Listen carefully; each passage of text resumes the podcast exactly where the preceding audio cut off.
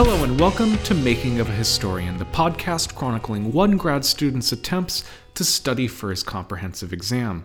And today, I'm feeling really cozy. It is the middle of winter, and even in California, we have winter. It's the time when you wrap yourselves up in scarves, put on sweaters, go outside, drink soup and hot chocolate if you aren't doing a January sugar fast. And right now, I am in my lovely warm home, and thankfully, all of the curtains are drawn against the cold, and I am wearing a big fuzzy bathrobe. So I'm thinking about being cozy. And there's nothing more cozy to think about than that warm and troubling thing of the Victorian home. Coziness is on the rise right now. Of course, uh, this thing called hygge, uh, it's Danish for cozy, and it's now this publishing sensation. Do a Google search for it, and you'll find a lot of crazy stuff. I'm just doing it right now. And Google says that four hours ago, Elle.com published a article called What is Hygge? Which of these everyday items is Hygge? The next one says Business Ideas for 2017, Hygge, showing some cozy, cozy boots. So coziness is on the rise. Uh, but I think that the Victorians might have been cozier than the Danish. In the 1800s, for instance, the word comforter changed its meaning. Before 1800, the word comforter meant Jesus, the person who comforted you. After 1800, the word comforter meant a scarf. There's actually so many really, really, really great facts for this big change in the Victorians' attitude towards comfort that I couldn't choose just one. Here's one of my favorites. Just as the Germans live in Germany, the Romans live in Rome, the Turkeys live in Turkey, but the English live at home.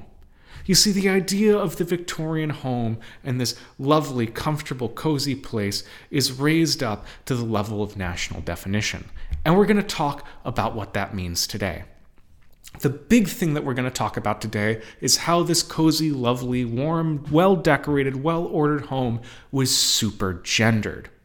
Technically, this is called the separation of the spheres. The idea is, is that the men go out and work in this kind of difficult capitalist environment where morality is kind of put on hold and they sweat and they struggle and they have to think and then they go home. And home is this separate little bubble of light and sweetness and well ordered stuff and big piping hot meals and children and women. Women were supposed to manage this beautiful, well ordered house. So, this is the separation of the spheres men in the market, women at home. Women's big job was managing the house. Um, one of the, the, the, publications that shows this is the essential Mrs. Beeton's Book of Household Management, published in 1856. Now, one of the biggest things that Mrs. Beeton talks about is cooking. In fact, the book has, I think, probably thousands of recipes. It has recipes for brown sauce, tongue, beef tea, almond cake. Uh, it has eight different entries for asparagus, including boiled asparagus, island asparagus, medicinal uses of asparagus, asparagus and peas, asparagus pudding, asparagus sauce, and asparagus soup. By looking at these entries, we can see some of the concerns that middle class women had about cooking. In each entry, it talks about how much time it takes to cook the dishes, the cost of the dishes, when the dishes are in season, how to buy the ingredients for the dishes, and all of these things the middle class wife was responsible for. And we can see another one of the many responsibilities women had by looking at a chapter heading of Mrs. Beeton cooking for invalids, because it was women by and large who were in charge of taking care of sick people and nursing them to health. Of course, doctors, mostly male, would diagnose the sickness, and pharmacists, mostly male, would compound and dispense the drugs. But it was the responsibility of women to take care of the sick person day after day after day. We have a familiar image of this Florence Nightingale, the ultimate nurse. If you want to get a sense of just how much household medicine women were responsible for, you could take a look in their medical goods. They would have lancets for, you know, piercing boils and warts. They'd have tweezers to take out uh, ugly bits of splinters, and they'd even have curved needles to sew up wounds. The curved needle that the women would have in her, her little nurse's pouch brings us to another responsibility of women, and that's sewing. As we heard in our previous episode, women knew how to sew really, really well. And these were not just samplers, not just decorative pillows with home sweet home written on them or some Bible verse. Women, before the advent of ready made clothing, were responsible for the bulk of clothing production in the house. They'd go out and buy textiles, but then they'd have patterns that would show them how to sew them into the clothes that most of the people would wear. This is why the advent of ready made clothes were so great for women, because it would take away the massive responsibility they had for sewing clothes, often for growing children. And it was actually children's clothes that were one of the first pieces of ready made clothes out in the market. You have an image of this in your head. The weird little Lord Fauntleroy suits and the sailor suits that you imagine Victorian children to wear were made like that because they were the first ready made clothing craze.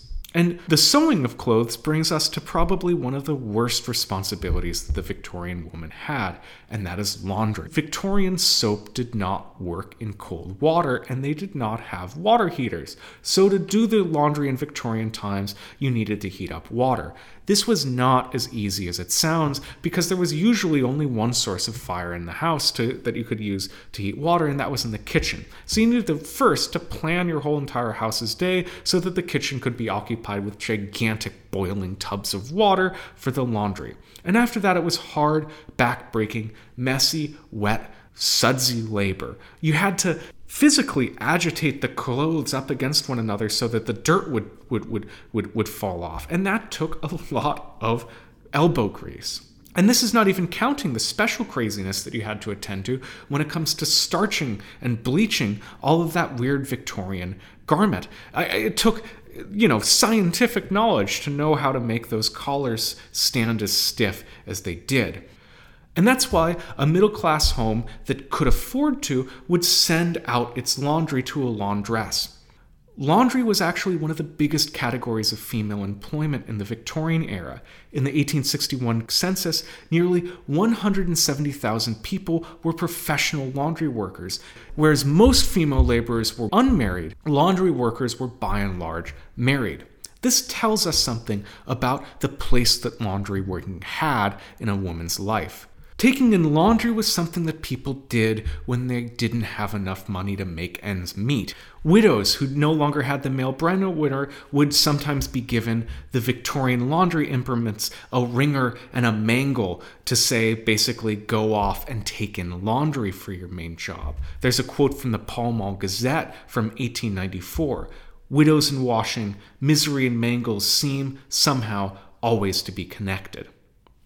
And these chores don't include all the other chores that Victorian women had to do dressing the children, taking out the chamber pots in the morning, and of course, making babies. In 1874, the average Victorian home had something like six kids in it. One in five of these homes had more than 10 kids in it. So just think of how busy these women were making kids, bearing kids, breastfeeding kids. So when we think of the Victorian angel of the home, don't don't imagine her sitting there playing the piano or sewing doilies or doing any of that stuff. Imagine her working in the home and working really, really hard. So let's turn to men. And men did have work in the home. When we think of the coziness of the Victorian house, we often think of all the things in it. We think of the overstuffed chairs and the china and the wallpaper and the furniture upon furniture upon furniture and the, the decorative plates. And do you know who was responsible for all this? What was the men? Men in the Victorian home were in charge of interior decorating. There's kind of a technical reason for this, actually.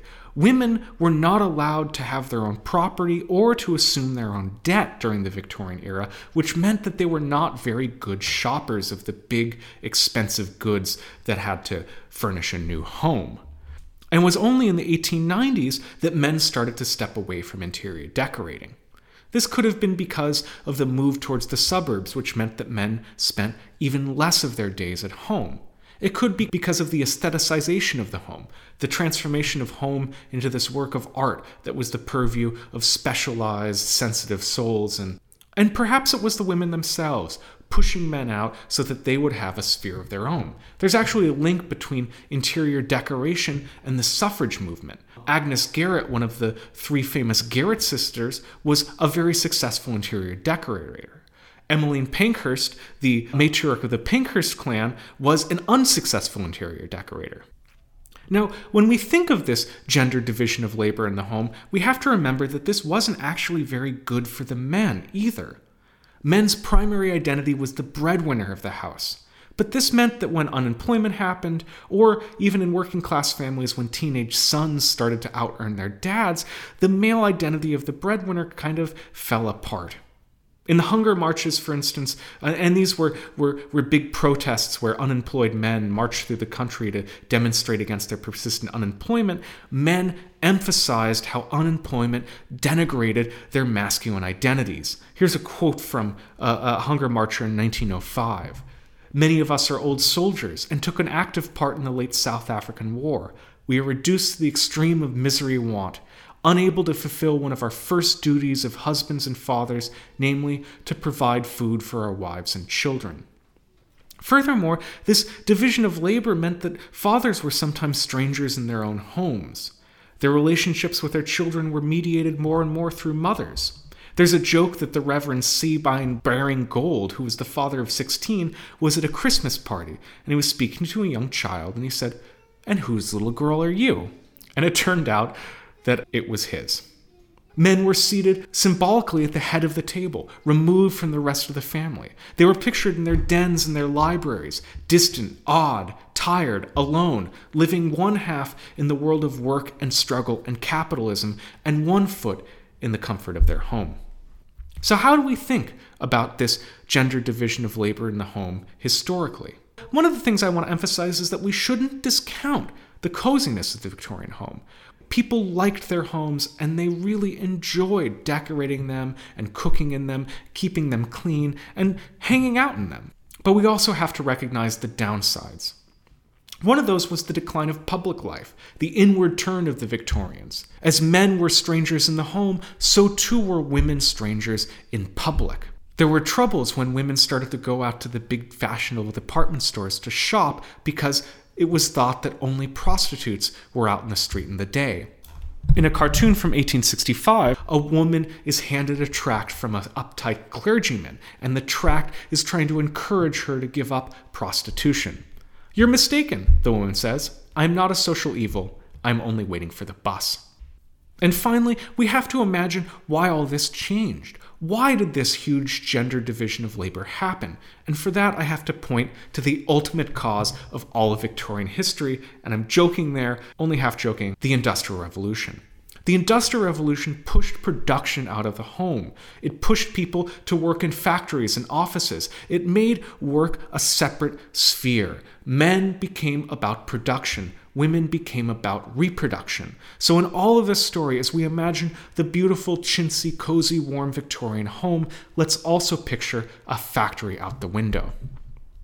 So, thanks very much for joining me today on this special, cozy edition of Making of Historian. I have to thank, as always, Jonathan Lear, whose wonderful music both introduces and closes my podcast. And I also have to thank Duncan Barton, who made our fantastic logo. If you like the podcast, rate it and review it, and also share it on social media. iTunes, for some reason, finds it really great if a bunch of people review a podcast at once. If you want show notes or to get links to Duncan Barton or to Jonathan Lear, check out my website at historian.live. Thanks, and I'll see you guys tomorrow.